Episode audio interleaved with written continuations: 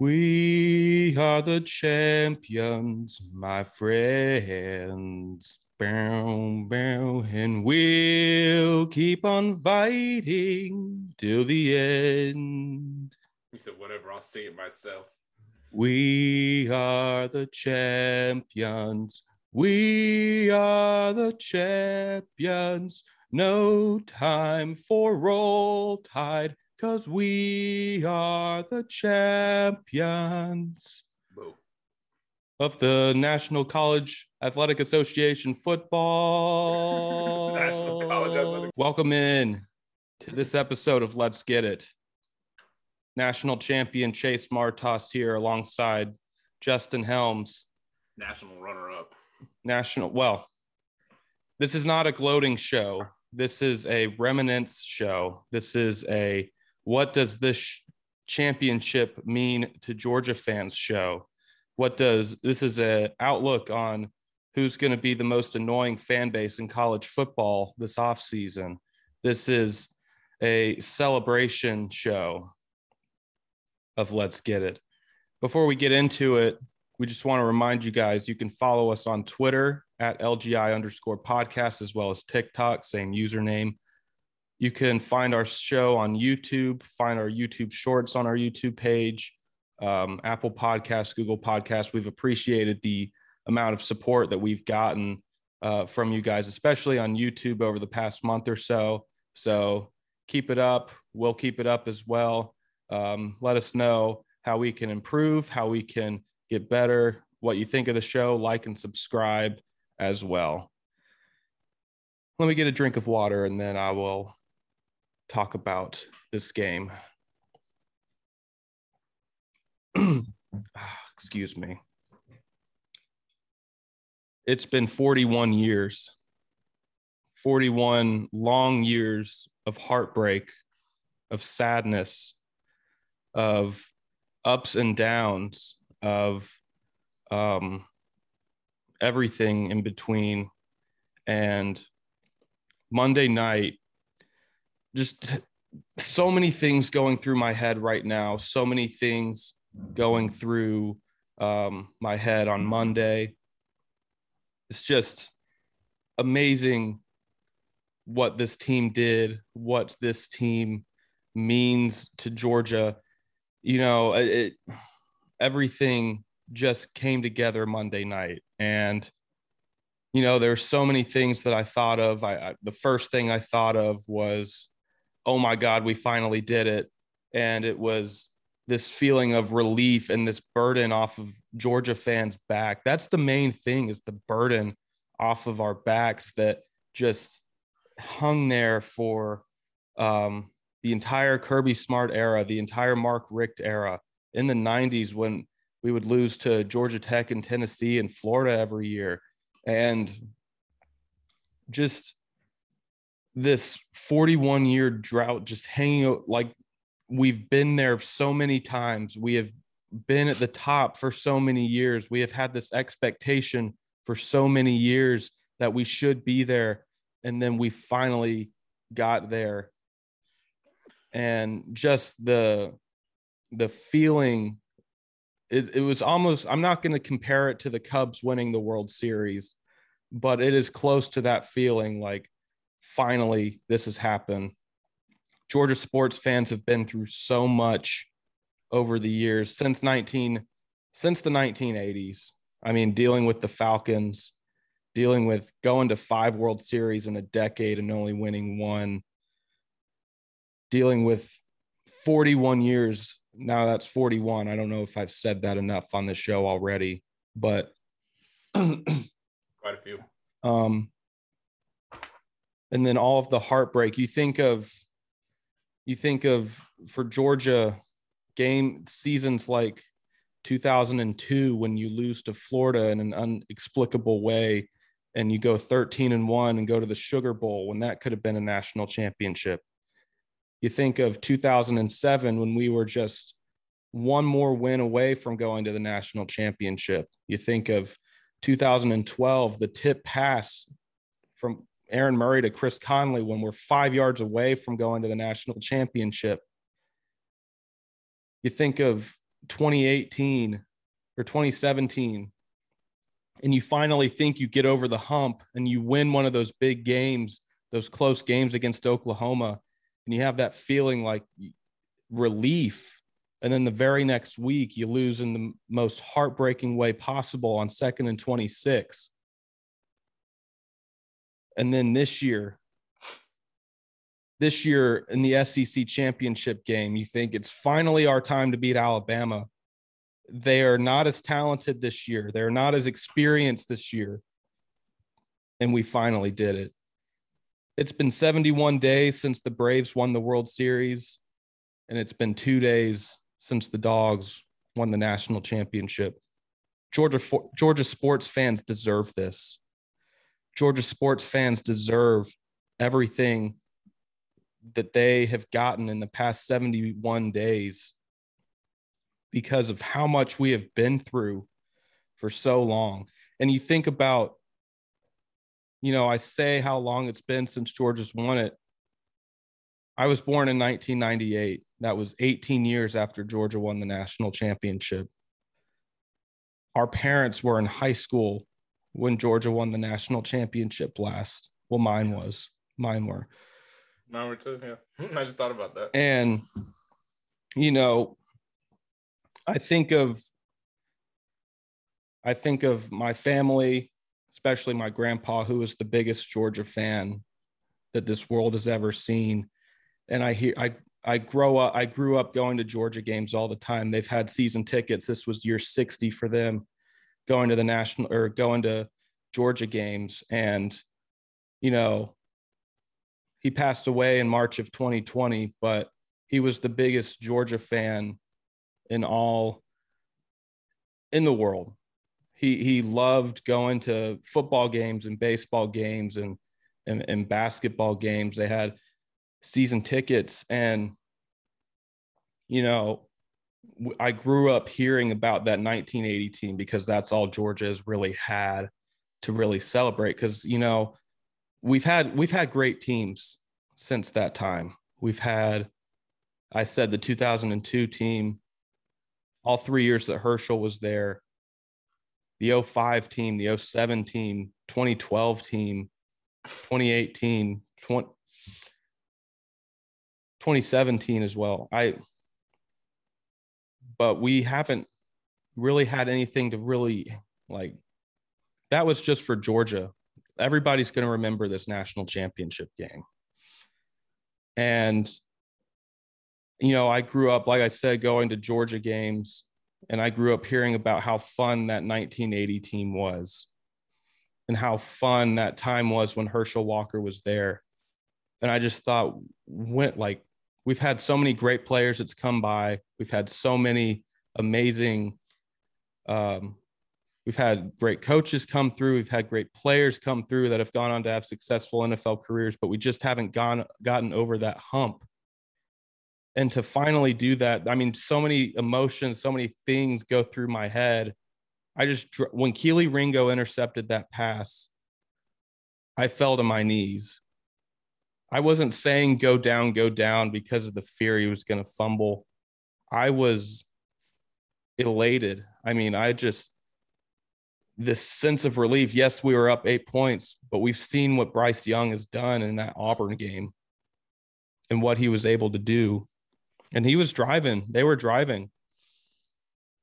And you know the last thing that i can think of is all you florida fans all you tennessee fans all you georgia tech fans all you uh, auburn fans who have use the lazy argument, even though your teams have had down years for the past decade.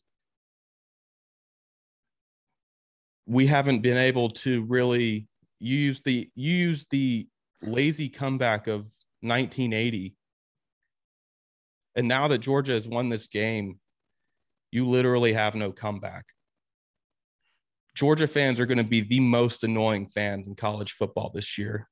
Oh yeah. And it's not just because of their own personal stories. You know, I have my story with with my family and what this means to us but everybody has that same story too everybody has the we've grown up going to games you know with with family. This has been uh, a family and friends event. This has been our fall for our entire lives. This is how we grew up. But now now we have that championship. Now we finally have that. And it's all the heartbreak all of the um, burying of emotions from not having a championship all of the starving that we have craved for a championship we finally have one if you thought that we were the most annoying fan base before this championship, you don't know what's coming this offseason. Property was destroyed in Athens, Georgia on Monday night. I don't know if you've seen any videos, but yeah, I saw a few. I saw yeah. I'm glad I wasn't down there, but that's just me. That's just so much stuff that we've had to deal with over the past 41 years, our, our entire lives. A lot of, for most of us, our entire lives. And it's all going to come out, it's all going to be expressed through barking this entire off season, literal barking. Yeah. And, you know, yesterday, yesterday, we were supposed to record, but I just felt this sense of like relief. And even though I have no control over what goes on in the field, what goes on um, with the coaching staff, I still I still felt this burden like a lot of Georgia fans do, just lifted off of my shoulders. And I could just feel I couldn't stop smiling. I went to Academy Sports, got my national championship hat, got my national championship shirt on because there is no fan base that is going to appreciate this national championship more than the University of Georgia fan base will. And I agree with that. As a Bama fan, it, it becomes kind of like taken for granted. The the day that Saban retires and Bama stops going to championships over and over and all that everything, like the Bama fans are going to be so so sick because they're going to realize that the things that Saban is able to do is is not that's not normal. Like that doesn't happen all the time. So yeah, like I would say, like as a Bama fan, like I'm mad that we lost the championship. More about the fact that we lost to Georgia than the fact that we lost the championship. Like the fact that we lost the championship, like I'm that's the third or fourth lost championship I've seen now. So it's like it, I feel like yeah, like as a Bama fan, it gets taken for granted a lot. It's like we're Absolutely. just like, okay, we were there, we lost, we won next year. Like and it's you know, I I said this to a couple of people. It's not just that we won the national championship. It's not just that Georgia got past that barrier uh, and broke the 41 year drought. It's the fact that it's also the fact that I should say, it's also the fact that we did it against Alabama. If we would have come in here against Michigan or Cincinnati or um, I don't know who is another top team, Ohio State, Oklahoma, we would have, yes, we would have exp- expressed our happiness, but we would have also deep down inside still had that, felt that burden of, can we beat Alabama? And so the fact that Georgia did it against Alabama to win the national championship makes it that much more special.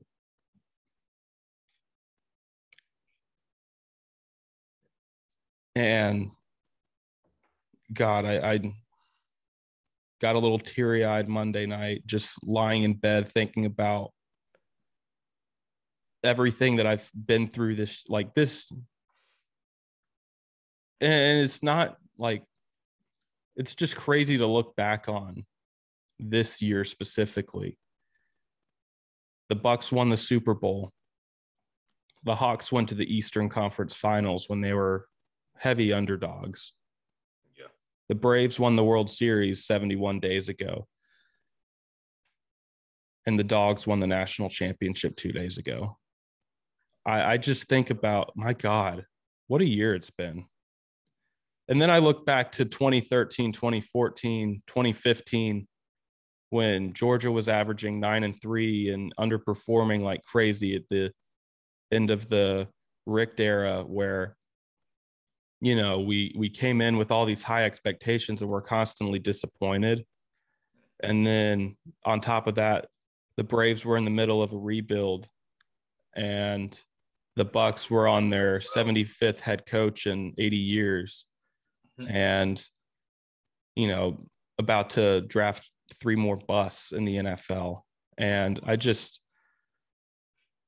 On their way. like I don't know how I got through like I don't even know how how I dealt with that I mean just how big of a sports fan I am how much I love my teams like now that all of my teams are contenders now that all my teams have won the championship and have been through that championship run I just think my god how did I like you got through all of that. You got all of your teams won a championship within what Three years?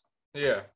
within 365 days 365 days. Yeah. Oh yeah, because Bucks won Super Bowl last year. Yeah. But I got to admit, this one feels the best. Oh yeah. What This Georgia winning the national championship feels the best. me and you are always college football sports fans before anything. And I think that's Absolutely. like we're, we're always going to be college football is the number one thing. NFL is cool. Baseball, I know you're more into. Basketball, I'm a little bit more into everything like that. So, but college football is like like it's that's the sport that we pay attention to for real. And That, yeah.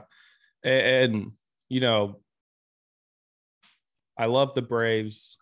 I, I watch almost every night because I just do. I it's it's my pastime. I I love I love the Bucks. I've really gotten into the Hawks the past couple years and I've started to get more into the NBA.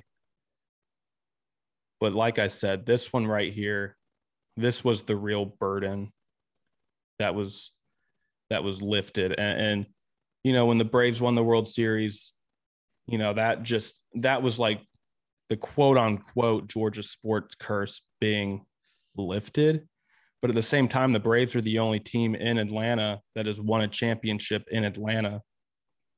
So it was like yeah we won that but we still need a little something more. And georgia winning the national championship has definitely done that. And I know I'm I'm really rambling right now, but I'm this what I was about to- win this to start win asking you a this win this win has just like gotten to like has just my heart soars with the eagle's nest michael Man. scott and I wanted to ask you a couple questions just to get your point of view. So, of course, you've already said what this win means to Georgia overall historically. But what does this win mean to Georgia for the next three, four years? What does this mean for y'all's program, recruiting wise, coaching wise, like expectation wise? I, I just want to understand, like, what is because I know there's a lot of teams like being a Bama fan, you see a lot of teams that are happy to just get there once, get there one, and they're like, I don't care. Like I could be content content for the Right. rest of my life. Like blah blah blah blah blah. Like, and I just I don't think that way because I'm a Bama fan and I would like to go back back to back. So I just want to say, like, what what is the kind of how does this change Georgia as a program for the next four or five years with Well- Kirby expectations and recruits and everything like that? I say number one, Georgia fans, players, coaches, athletic association, we can breathe. We can take that pressure off. That's over. The burden of can we win the big game is over because we have won the big game. We have beaten the Goliath that is Alabama. And so we can breathe on that front to where, you know, if we don't win one this year, then all hell's not going to break loose. You know what I mean? We got a couple years to breathe before. That's all. That's all we said. I joked. I joked that we can go 0 and 12 next year, and I wouldn't care because Georgia won the national championship. Of course, I'm joking when I say that because I I would because midway through the third quarter when we're playing Oregon and, and Mercedes Benz on opening weekend, I'm going to be right back to mm-hmm. screaming at my TV and yelling at players that are younger than me play a mm-hmm. sport. But I think the expectation stays the same. Every year is national championship or bust. That that to me is the expectation. The way that Kirby Smart recruits, the amount of money that we have spent, the amount of money that we're going to continue to spend, there is no reason that Georgia should not be in the national title hunt every year. And I don't think that that's going to to really change. I think Georgia is going to be in that. Of course, Florida gets the hire of Billy Napier. We'll see how that works out. Uh, Tennessee seems to be on the rise. I'll believe that when I see it. Um, with Josh Heupel, hopefully the coach, the sixth coach in 12 years, can finally get over the get Tennessee to, excuse me, be a competitor in the SEC. So I think that it's not just going to be a runaway in the SEC East for the next couple of years. But Georgia, like I said, the way that we've recruited the expectation stays the same. I believe it's national title or bust every single season.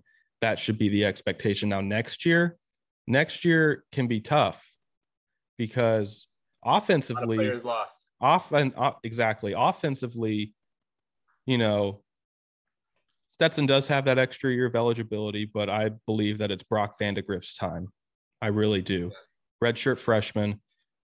I, from what I've heard, it has the best arm that anybody's ever seen, and he can move with his legs. So I think it's his time next year. Um, I expect to lose George Pickens, but a lot of those same receivers I expect to be back next year. Brock Bowers is going to be a sophomore. Um, Washington hopefully stays. I, I worry a little bit he might go into the transfer portal. Just I have a niche in my head that thinks he is, but Jermaine Burton will hopefully be back. We'll get Arian Smith back. Um, Jack Saint will be another year older. Oscar Delp is coming in as a freshman, but defensively, defensively, I counted. Oh, we're gonna have to like it's Kenny McIntosh, Kendall Milton. It's their time as running backs because we lose James Cook and Zamir. But defensively, I counted we could lose 13 players 13 players, and I have them listed, I want to say. Obviously, Nakobe Dean, Channing Tindall, and um, oh, the other running, Quay Walker. Um, Nolan Smith could be gone. Lewis Cine could be gone. Chris Smith could be gone. Jordan Davis is gone. Devonte Wyatt, most likely Travon Walker. Robert Beal, who quietly had the most sacks on the team this year. Derion Kendrick, Ameer Speed's already entered the transfer portal, and Latavious Brini is gone too. So at least seven or eight, but most likely 12, 13 players are gone.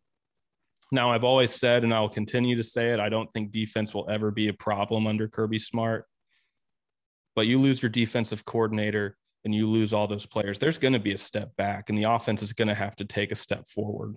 Oh, yeah for sure. And it's it's and it's always a um like I always say as a Bama fan because that's the only hat I can see it under. But as a Bama fan, like watching the coordinators leave every year and, and having to recoup, like you can always tell there's like a buffer time. If whether it be the first few games of the season, sometimes they come in and they just do really well off bat. Jeremy Pruitt was one of those few coaches where like he didn't really have a buffer time. It was like we lost Kirby and then I forget. I think there was one coordinator in between Kirby and Pruitt, but we lost Kirby, had someone else, and then Pruitt came in. It was just like boom, like we knew what we were doing. Yeah. But all these other coordinators, like I'll tell you, Pete Golding has had probably this is the Pete Golding is probably one of the longest coordinators Saban has kept under him, other than Smart. Like yeah. usually these guys are gone. So like they have a buffer time and everything like that. And Georgia will have to deal with that. And and especially coming in with all these new players, like there's going to be some times where you're looking at that defense like, what is going on? But of course, as long as Kirby Smart is there and they're running Kirby Smart system, because I don't think Kirby's going to let anyone else run a system other than what he wants to, because defense is his baby.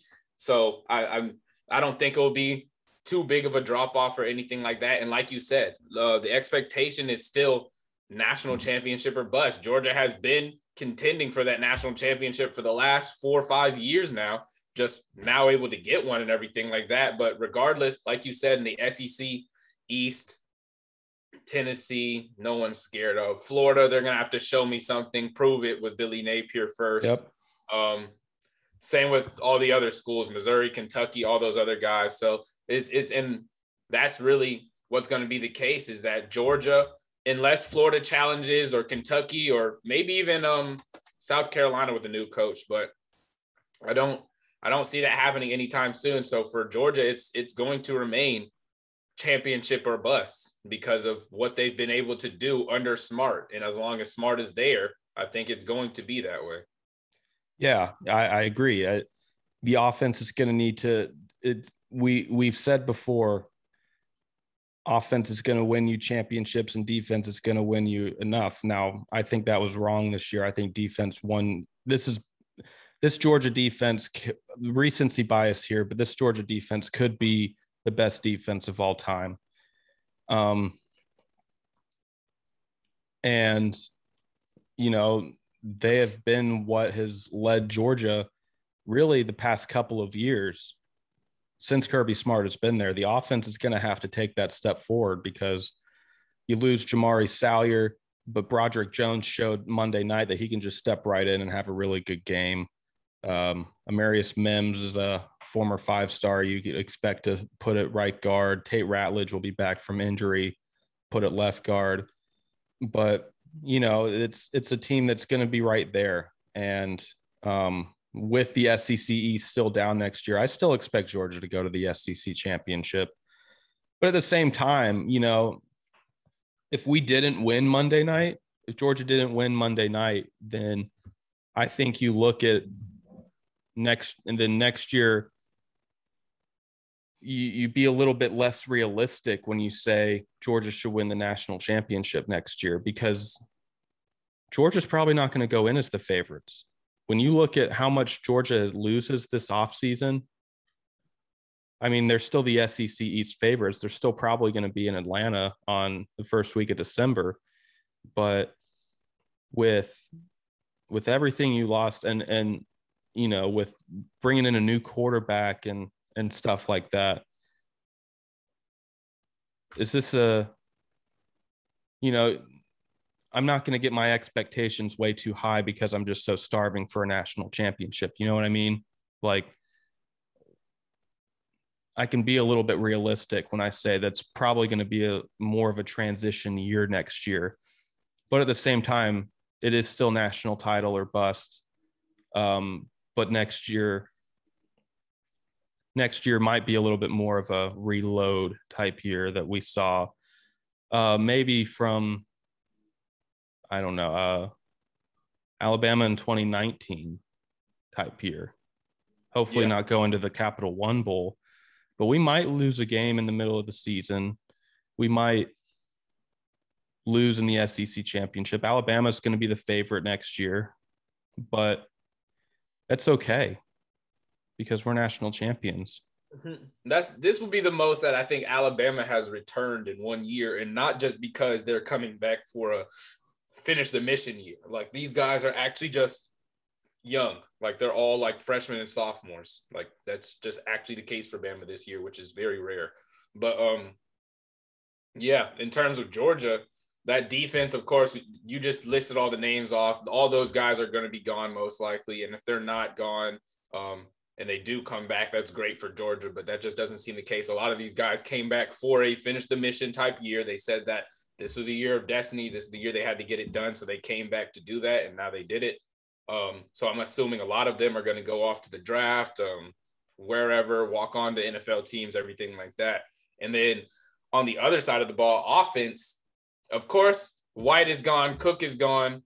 I wasn't sure about Pickens. I didn't know what year he was. So that he's a junior, I, but I, I just think that he's gone. I think that he's a second or third round pick. So I wouldn't be surprised if he wants to stay. I wouldn't be but surprised either way. The one guy that I think needs to go now because he doesn't know what his future is going to look like is Stetson. I'd have to say that if he wants to have the highest draft stock he can possibly have, now's the time to go. Because come next year, something could go wrong. JT Daniels, Brock Vandagriff come in there, challenge him, compete with him, possibly take his job. We're not sure because we've seen it be up and down in the quarterback room with Stetson and, and everyone else and everything like that. So I think that right now, even though he might want to stay, because just how big of a Georgia fan he is and, and everything and his whole story and everything like that. I think right now would be his smartest time to leave to be able to maybe possibly go what third round, maybe fourth round and everything like you that. You think Stetson Bennett is a third or fourth round pick? Yeah, I think there's teams that will take that risk. I think there is. I don't think I don't think he's a third, fourth round pick. I'll actually say I'll say fourth, late fourth to like early sixth. I think he will get drafted. Wow. I don't think he's going to be a walk on. Because like you gotta okay. think like people make fun of Stetson and and how no I I am I I I will build a shrine in my house for him in my my house when I move out like I will eat so much crow over this off season because we were able to win it with him and because he he played a really he played outstanding against Michigan and he played great against Alabama other than the fumble that I don't think was really a fumble but whatever. Yeah. How can a that fumble? A side side note: How can a fumble go eight yards? When you're th- when I you throw eight yards backwards though. No. I mean, at worst, that's intentional grounding. Anyway, anyway, yeah. I don't I don't think that. I don't know. But yeah, I, I, I think, think, he can get picked up by. I think he can get picked up by a team, but fourth, fifth round pick I think he has to go now because I don't know. This is it reminds me of the Cardale Jones situation. You wait that extra year, and and JT Barrett came back, and and who else? And and now they're not sure if Braxton Miller is going to still be playing quarterback. They don't know about this guy and that guy. It's like so you for for for Stetson, I don't know if it's going to get any better in terms of draft stock rather than what happened right now. The last two games we saw from Stetson, Michigan in Bama game where he's played well in both of those. Like I don't and uh, this this has got to be the time if there's any time to me. So that's why I said I think and and this is the thing I have I think people have to think about. People make fun of Stetson because of what I, I feel well, this is what my opinion is. I think it's easier to judge Stetson and and make fun of him because of what we know is behind him in JT Daniels. Now you take away JT Daniels and you take away those other guys, people would probably love Stetson a lot more. He's better than Jake Fromm. I'll tell you oh, that. Oh, yeah. Yeah. So so so it's like and and and he's better than he was better than Cade McNamara and some of these other quarterbacks in in the college football right now that people are think are so high and mighty. Like you got to think what quarterbacks are really top picks that are coming out this year. Matt Kenny Corral. Pickett, yeah, Matt Corral, Malik Willis, like, and after that, it's not like it's not like a ton of guys like that you can just start spinning off. So Stetson can easily etch his name into like what the top six, seven quarterbacks that are coming out this year, and then he will most likely get drafted that way. I just don't see. I think he leaves because how can you right out he, on a he all he exactly how how much better can you I mean you ride off as the first as the first national championship quarterback since Buck Belue in, the eight, in 1980. You played great. You won over every single Georgia fan. Now every single 80% of Georgia fans are eating crow. Um, you know, you never have to pay for anything in Athens ever again. Yes, you have that extra year of eligibility, but I would be shocked if he came back. I don't know if he's. shocked if he came. I think a draft pick. I would be absolutely shocked. Jake Fromm was drafted in the fifth round, but that was a weaker. Qu- that this quarterback class is weak. I know this is a weak quarterback class, but I mean, I don't know. I don't know. I think I think Georgia. I think fans, like, I think like, third, fourth, or fifth round is a stretch. I think we've all been hard on Stetson, but I don't think he's as bad as people like some people think he is. Like he makes stupid mistakes in the worst times. That's his problem. But it's not like he's not. It's not like he's out there just making a ton of mistakes. You know what I'm saying? no, no, I won't. I won't disagree with that. Um, I was definitely a lot harder on him because I was Team JT. Um, Right now they have Matt Corral, Sam Howell, Kenny Pickett, Desmond Ridder. Sam Howell is sure who strong is, and Malik Willis. Sam Howell is very overrated. Yeah. Um, but I don't know. Um, you know, we could talk about that all off season long, but I want to talk a little bit about this game. And obviously, you have to look at um, the first quarter when Jameson William goes down. You said that it was over. I I didn't think that it was over, and I don't think that Alabama's offense took as much of a step back as it was as much as it really looked like. Alabama was settling for field goals before he even got injured. And I think you just got to credit Georgia's defense in that situation. Obviously, it played a huge role for Alabama's offense. You know, we we were the key that we had coming into this game was who's going to be that wide receiver two, and uh, then your wide receiver one goes down, and did any nobody really stepped up? It really affected Bryce Young. I think Bryce Young didn't have the best game. Exactly. And that's what I was about to say is like, to your point, no, I don't think that Bama would have won if he was in the game. I don't think that would have changed the outcome of the game. Would that have changed the score and made it closer? I do think that because it was so, so obvious. And it's crazy because all year long, me and my father and other Bama fans have been saying, why aren't the other receivers involved? Remember when Metchie went down and I told you, and I was like, this is finally a chance for them to use the other guys that they have that for some reason just haven't seen the field. Like, I don't know why.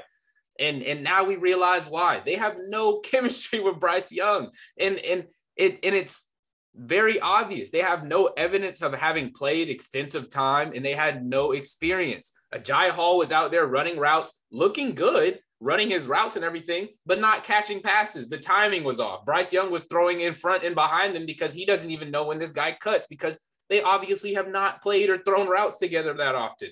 JaCorey Brooks out there trying to reach one arm out and everything like that. Like just freshman young mistakes. And, and I just wish that the thing that we and my dad talked about all season long, get the young guys involved. I truly feel that Alabama has a wide receiver room that if you get everyone involved, you could compare them to guys to when we had Jeudy Smith, Ruggs, and Waddle. You really could. JoJo Earle can fill out that Waddle role. I think JaCorey Brooks could very easily do the Jeudy role. A Agiye Hall could fill out Smith and everything like that. So it's just like a lot of a lot of players on this team that I just I don't know why they haven't got the chance to play. Because when you think about it, Jeudy, Waddle, Smith, and Ruggs all were playing as freshmen and they were making impacts as freshmen. Smith caught that that touchdown to win the championship and a touchdown to win the Texas or no Mississippi State game in that season as a freshman. So I don't know why now they can't get involved. And that is where I think it comes back to Bill O'Brien. Why are you not using these guys? Because when we needed them the most, when Jameson's down and John Metchie's down, they have obviously no evidence of play, no experience on the field, and no chemistry with Bryce Young. And it ruined us because he hasn't gotten Latu involved. He doesn't get Billingsley involved. He doesn't bring any of the other running backs, which I know a lot of our running backs are hurt. Jace McCullough and Roy Williams are gone, but you still have Trey Sanders, who you barely play too. So it's just like uh, uh, a, it was so obvious that and this is why I said it was game over when Jameson went down. Almost all of our offense goes off of Brian Robinson and Jameson Williams. Like, even if they're not getting the ball, they're the distraction for someone else to get the ball. And you take that away, and it's just like there's nothing else. Bill O'Brien has no creativity and hasn't given any of the rest of these guys the experience for them to be able to play on a stage like this. Like, and that's and and and like I said, I'll, I'll repeat this. I don't think that any of that would have changed the outcome of the game. Georgia went crazy, especially during the last um last quarter, scored 20 points in that last quarter, just able to easily go down after tiring out Bama's defense and everything like that. They had been on the field all game long, it felt like. But and and that happened. And so I don't think that would have changed the outcome of the game, but I do think that the score could have been better. There could have been more competition, but we got shorted by a guy Bill O'Brien who just won't play players like I don't know. I we knew that they weren't going to be able to run the ball as well as they did against Cincinnati. Obviously, he averaged what seven and a half yards a carry against Cincinnati, a little over 200 yards, I think. He had 22 carries for 68 yards with the long of 16. We knew he wasn't going to be able to have that much success running the ball. But, you know, Alabama was able to get a couple of big plays. Um, Hall came in, had a couple of big catches.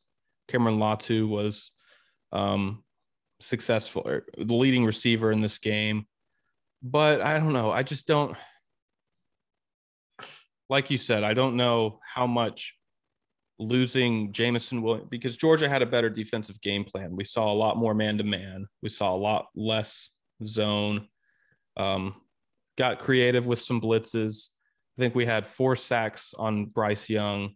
Uh, a couple were at the end of the game, but we a couple were two of them were on the final drive when it was pretty much over. Lanning but had a good game plan. It was a good game plan. You know, we didn't we didn't get the we got pressure consistently on Bryce Young.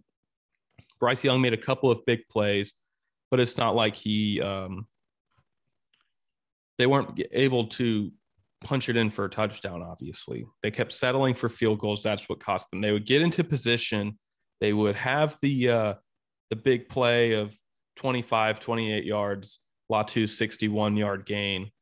Um, if a 4 2 40 and Kelee Ringo hadn't chased him down, then that was a touchdown. If, if any other if if any other player if any other player on Georgia's defense were the last man to beat for Cameron Latu, he would have scored that touchdown.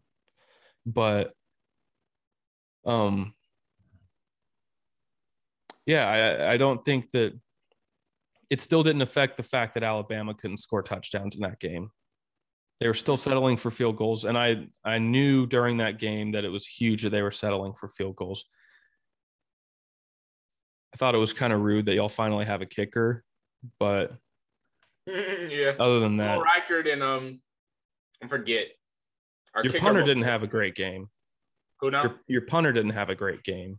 No, but. yeah, our punter's not that good. But um, Will Reichard and the kicker before him are the last two kickers at Bama that have actually been like successful. Like, and it's kind of crazy. Yeah.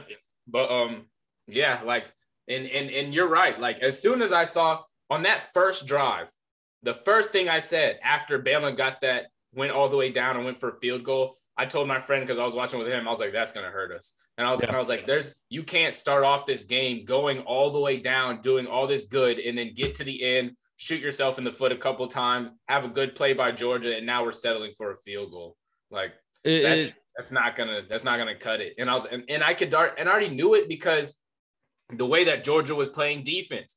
Lanning has a great game plan.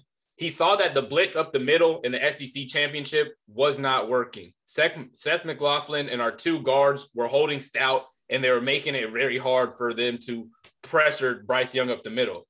Now the blitz is off the edge with Tindall and um, I'm forgetting the other one's name. Walker. Tindall Carter. Yeah, exactly. All them coming off the edge. That is something that Alabama cannot handle. Chris Owens is not a great tackle. He's not meant to be a tackle. He's his original position has been center and he's played guard, but this year, due to injuries and just how the offensive line room has worked out, he's been forced to play tackle where he struggled all season. And then on the other side, Evan Neal is our top guy, but when you overload him, when you send two, three guys at him at once, he can't handle that. That's like that's not that's not happening. And then our guard over on the other side, um, Emil Ekiyor, he's not going to keep up with that. So, and he was just entered in the last game. So uh, it was, it was very obvious to me from that opening drive, just the way that Georgia was attacking our offense, that I was like, the touchdowns need to happen. Like you can't be settling for field goals. Like I could already see it. And but the only thing that made me feel good at the time is because the fact that Alabama's defense was also playing well. Yeah, so, Will Will Anderson was great. Will Anderson was fantastic. Christian Harris, three sacks. Christian Harris, my goodness, best games I've seen out of him, and yeah. I was I was very happy with him. I and it, it was especially big because Georgia was shooting itself in the foot on offense. Yeah, Georgia was having a hard time getting going, especially in that first quarter. Lots Ridiculous penalty. It, it was the little things. It was the it was the hands to the face it was false starts. We said a key in this game was third down efficiency. Now, Georgia was not good on third down this game, but a lot of it, Georgia was in third and long. They were in. And Bama wasn't any better. And I think yeah, that was the difference. Yeah. And, and, you know, you, you had to get chunk plays on first down. Georgia wasn't running the ball, which was making me want to pull my hair out, which I shouldn't say pull my hair out. I fear going bald, but I I Georgia was just making me crazy with the penalties. It was the false starts. It was holding. It was it was all on offense too. Georgia really didn't have that many costly penalties on defense until the second half. They had 10 penalties for 70 yards. Yeah, and, and there were seven penalties in the first half for 62 yards. And you know, it just they finally got something going, but Georgia was kicking field goals. And if it was going to be a field goal game, then I was feeling pretty good about Georgia's chances because I felt like eventually Georgia was going to break through, get a touchdown, and, you know, trusting this defense, playing a little bend, but don't break in that first half, really shut things down in that second half. It being a defensive game plays into Georgia's strength because, of course, we both know Georgia's strength of their team is obviously their defense. It's been that all season long. And the defense has played four quarter games. And that was something that we had also talked about in our preview show is that the fact that D- Georgia's defense has, we talked about the fact that it might tire Georgia out or everything like that. But remember, I said Kirby doesn't really take that defense out. Like he's going to keep them guys in for a full four quarters. He does not care. Alabama's defense hasn't hasn't played a full four quarters all season. Not due to the fact that we're just beating teams. They're just haven't played a full four quarters of effort all season. They haven't. like and, except for I would guess you could say the Cincinnati game. But um other than that, that that defense has never held up any team four quarters straight. So seeing that it was a defensive game, all these field goals happening, I knew it was just a matter of time. As long as our offense is going out there, not going anywhere, driving down for field goals, and or just punting the ball off, and our defense is back on the field, they're not going to hold up forever. And I knew the first thing that would give was our defensive backs. Khyree Jackson went out there and got absolutely mossed against Ad- Adonai Mitchell. And then George Pickens beating Kool Aid, which we saw in the first SEC championship that he had beat Kool Aid a couple times. So I, I, it was really just a matter of time. As long as Alabama was only playing defense, it was it was just a matter of time. This is not a team that is built to play defense. This is a team that was built to let's put up all these points on you and see if you can catch up. Like, and we talk about the fourth quarter. The fourth quarter is when Georgia woke up. Like in past games against Alabama specifically, Georgia has started off strong and kind of tired tired out in the second half. This this game, it's like Georgia got better within with each quarter. You know what I mean? It's like the fourth quarter, obvious, obviously with the 20 points in the fourth quarter, it was like that fumble. Stetson said after the game, I'm not gonna let that fumble. Um, I'm not gonna be the one to lose us this game. and we saw that. We saw that because that offense woke up. He went four of four on the touchdown drive. I think he had a he pass. went eight for eight after that fumble. I think, but on the the the touchdown drive right after the fumble, he had, I believe it was a pass to uh, it was a pass to Brock Bowers, and then another one to Kenny McIntosh. Then he got sacked. There was one to Burton. and then that. one to Burton, yes. And then the touchdown to Adonai Mitchell it was it was uh, an incredible fourth quarter performance right after that. He was, like you said, eight for eight. The defense stepped up, got an immediate stop on on three and an out right after that touchdown.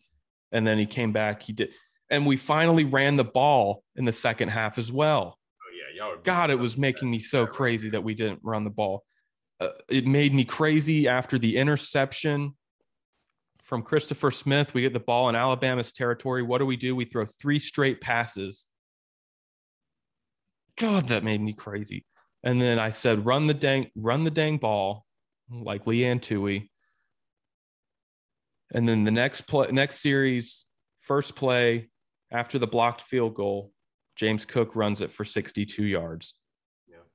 And then Zamir White punched it in for another touchdown. And it, and I said the, the name it, that Alabama was going to have to look out for was James Cook. And I said James Cook and Brock Bowers. I didn't expect AD Mitchell to snag over Khyree Jackson. I am not going to make excuses, but I didn't. If That was Jalen Davis. He wouldn't have got snagged on. But I didn't celebrate. I didn't want to celebrate until the clock hit zero. But when it was 19 to 18 and Georgia gets the ball with about six or seven minutes left and they're just pounding the ball down Alabama's throat with Zamir White. It was done.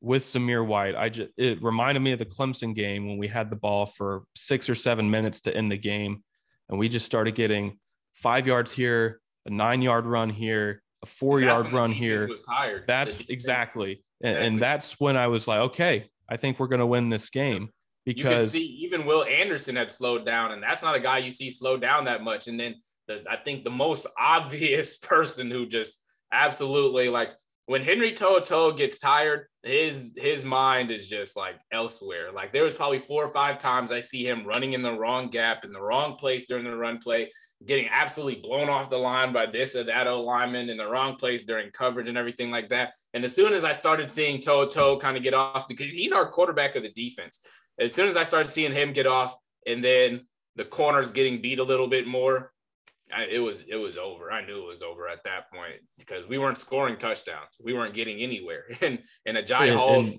not catching the ball. Jahleel Billingsley dropped a couple passes that I think he should have caught. Corey Brooks, like, and the running game was not there at all. And then the I think I can't stop coming back to this.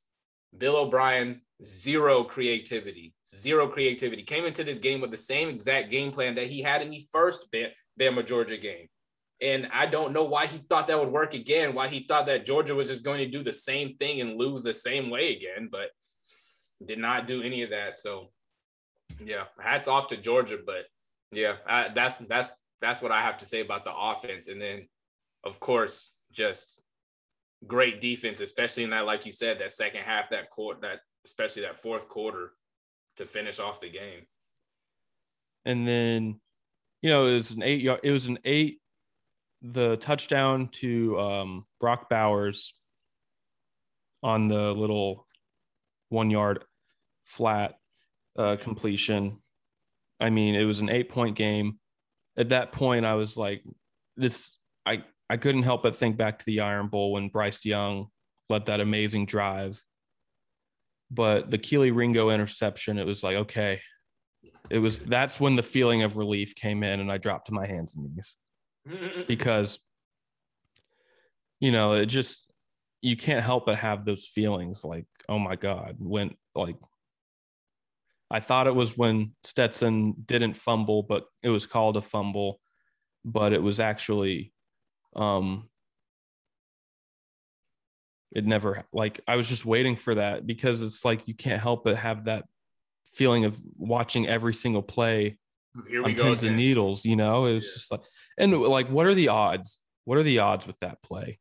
I don't know how that happened. Christian Harris, I do think that it was a fumble because if you watch the Stetson play versus what Bryce Young did in the first quarter, and Bryce Young, you can actually see his arm like physically go forward over. Oh yeah, that one was obvious. I think. Yeah, and then with Stetson, it was like he got up but he wasn't able to get through. So then when his arm stopped here and the ball flew out, I think that's what caused it to be a fumble because he he was only able to get to like here. But if like, the I ball is going, can't see us and everything like that, or listeners can't see us, but like he was only about to able to get his arm about to his shoulder and wasn't able to actually get it forward. And then it came out. The most lucky thing about that play was Brian Branch recovering it with one foot, one hand on the sideline. I'm like, I don't even know. I, I, I, I immediately thought of um, that play in the Super Bowl with the Patriots and the uh, Falcons, where Julian Edelman like Oh my that God. ama- like that tip pass, and I'm just like, okay, how does that even? it's happen? happening. It's ha- like how does that happen exactly? How does that happen? How do we get This is that this is that BS play that is going to lose us that game. change momentum and switch Exactly. everything. And I really thought it was going to be. I was like, dang, like I don't know. Like I can't even get on Twitter and talk my mess. I can't say nothing because that's luck. Like that was not even when you when they showed the cameras of Brian Branch on the sideline and they were talking to him and they were like, oh, like pat him on the head and stuff. He was just looking like lost. Like uh, I didn't I didn't try to. Like like thanks, but that was not the plan. That was not the intention. Yeah. But nonetheless, the Georgia Bulldogs came back from that and they didn't they they killed the narrative just like the Braves did. And they didn't let anything stop them. They got better within every quarter. And the very the next two drives, they scored two touchdowns. They got their play Oscar, they got I was about to say Oscar Dub. Um they got Brock Bowers involved. They got started running the football more. They didn't, they didn't go back to the same mistakes that they always make against Alabama.